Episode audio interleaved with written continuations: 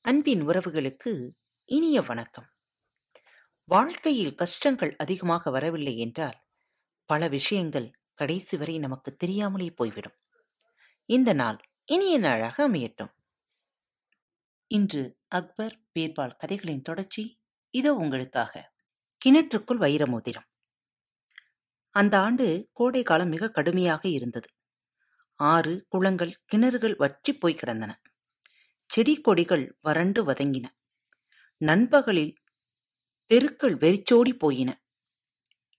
வெயிலுக்கு பயந்து மக்கள் தங்கள் வீடுகளுக்குள்ளேயே முடங்கி கிடந்தனர். ஒரு நாள் அதிகாலை சக்கரவர்த்தி அக்பர் சில அதிகாரிகள் புடைசூழ வெளியே உலாவ கிளம்பினார். பீர்பாலும் அவர் கூடவே சென்றார். அக்பர் கோடையின் கொடுமையை பற்றி பேசிக்கொண்டே வந்தார். அவர்கள் செல்லும் வழியில் ஒரு கிணறு தென்பட்டது. அதை பார்த்த அக்பர் தலைநகரில் உள்ள கிணறுகள் யாவும் வற்றிவிட்டன என்று கேள்விப்பட்டேன்.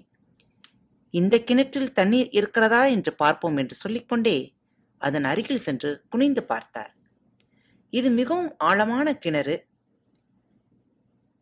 அடியில் தண்ணீர் இருக்கிறதா இல்லையா என்றே தெரியவில்லை என்று அக்பர் கூறவும் அதை கேட்ட பீர்பால் பிரபு தண்ணீர் இருக்கிறதா என்று அறிய ஒரு கல்லை தூக்கி போட்டால் தெரிந்துவிடுமே தண்ணீர் இருந்தால் கல்பட்டு தெரிக்கும் என்று சொல்லிவிட்டு கிணற்றுக்குள் ஒரு கல்லை எறிந்தார்.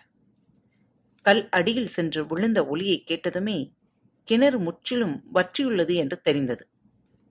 பீர்பால் கிணற்றினுள் ஒற்றை கல்லாக போடக்கூடாதென்று சொல்லுவார்கள். அதனால் இன்னொரு கல்லை நான் போடுகிறேன் என்று சொல்லிக்கொண்டே தன் விரலில் இருந்த ஒரு வைர மோதிரத்தை அக்பர் கிணற்றுக்குள் போட சுற்றியிருந்த அனைவரும் திகைத்துப் போயினர். பிரபு வைர மோதிரத்தை ஏன் போட்டீர்கள்? என்று பீர்பால் கேட்க வைரமும் ஒரு கல்தானே அதனால்தான் போட்டேன் என்றார் அக்பர். ஆயினும் கல்லெல்லாம் வைரமாகுமா? நீங்கள் செய்தது சரியா? என்று பீர்பால் கேட்டார். அதனால் என்ன பீர்பால்? யாரையாவது கிணற்றில் இறங்கச் சொல்லி மோதிரத்தை எடுத்து விட்டால் போகிறது. கிணற்றுக்குள் இறங்கினால் யார் வேண்டுமானாலும் மோதிரத்தை எடுத்து விடலாம். ஆனால் யாராவது கிணற்றுக்குள் இறங்காமலே அந்த மோதிரத்தை எடுக்க முடியுமா? என்று கேட்டார். முடியவே முடியாது பிரபு என்றார் கூட இருந்த பிரமுகர். மற்றவர்களும் அதை ஆமோதித்தனர். பீர்பால் நீ என்ன நினைக்கிறாய்? என்று அக்பர் கேட்க அதை பற்றித்தான் நானும் யோசிக்கிறேன் என்று பீர்பால் தன் தலைப்பாகையை கழற்றிவிட்டு தனது தலையைச் சொரிந்தார். தலையைச் சொரிந்தால் மட்டும் நல்ல யோசனை தோன்றிவிடுமா? என்று அதிகாரி பீர்பாலை நோக்கி ஏளனத்துடன் கேட்டார். தலையைச் சொரிந்தால் எனக்கு நல்ல யோசனை தோன்றும். ஆனால் உங்களுக்கு தான் தோன்றாது என்று பீர்பால் அதிகாரியை நோக்கி கூறினார். எனக்கு தோன்றாது ஆனால் உனக்கு தோன்றுமோ? அது எப்படி? என்று அதிகாரி கேலியாக கேட்க எனக்கு மூளை இருக்கிறது. அதனால் தலையை சொரிந்தால் மூளை வேலை செய்யும். ஆனால் உங்களுக்கு என்ன செய்தாலும் யோசனை தோன்றாது என்று பீர்பால் அதிகாரிக்கு பதிலடி கொடுத்தார். பிரபு எனக்கு ஒரு யோசனை தோன்றிவிட்டது என்று பீர்பால் உற்சாகத்துடன் கூற அப்படியா? நீ எப்படி மோதிரத்தை கிணற்றுக்குள் இறங்காமலே எடுப்பாய்? என்று ஆர்வத்துடன் அக்பர் கேட்டார். நூலின் மறுமுனையை கிணற்றருகே இருந்த ஒரு மரத்துடன் சேர்த்து கட்டினார். பிறகு வைரக்கல்லை குறிபார்த்து ஏற்கனவே கிணற்றின் உள்ளே இருந்த சாணத்தின் மீது வீசி எறிந்தார். கல் சரியாக சாணத்தின் மீது விழுந்தது. தன்னுடைய வேலைக்கு தானே ஒரு ஷபாஸ் போட்டுக்கொண்டு அங்கிருந்த காவலர்களை அதை பார்த்து கொள்ளச் சொல்லிவிட்டு பீர்பால் வீடு திரும்பினார். வீடு திரும்பிய பின் உணவருந்திவிட்டு நிம்மதியாக தூங்கினார். பிறகு மாலையில் எழுந்து கிணற்றை நோக்கிச் சென்றார். காலையில் அவர் வீசியிருந்த சாணம் நன்றாக காய்ந்து உலர்ந்திருந்தது. அதன் மீது அவர் வீசிய கல்லும் சாணத்துடன் ஒட்டி கொண்டிருந்தது.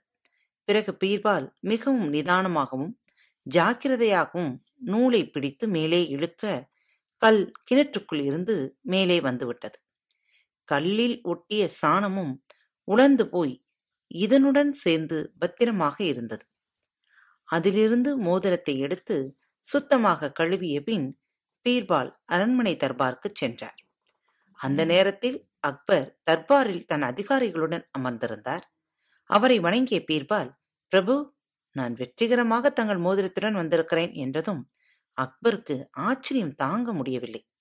கிணற்றுக்குள் இறங்காமலேயே மோதிரத்தை எடுக்க உன்னால் எப்படி முடிந்தது? என்று ஆவலுடன் கேட்க மூளையை பயன்படுத்தினால் முடியாதது ஒன்றுமில்லை என்று நீங்கள் சொன்னதை நிரூபித்து விட்டேன் என்று கூறிய பீர்பால் தான் மோதிரத்தை மீட்டதை விளக்கிக் கூறினார் பலே பீர்பால் ஷபாஸ் உன்னைப்போல் புத்திசாலியை நான் பார்த்ததே இல்லை என்று பாராட்டிய அக்பர் பொற்காசுகள் நிரம்பிய பையை பீர்பாலுக்கு பரிசளித்தார் மீண்டும் மீண்டும் அடுத்த தொகுப்பில் உங்களை சந்திக்கிறேன்.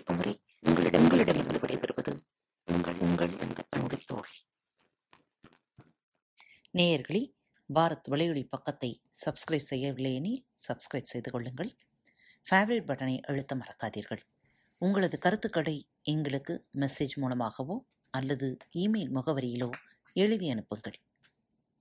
இப்படிக்கு உங்கள் அன்பு தோழி.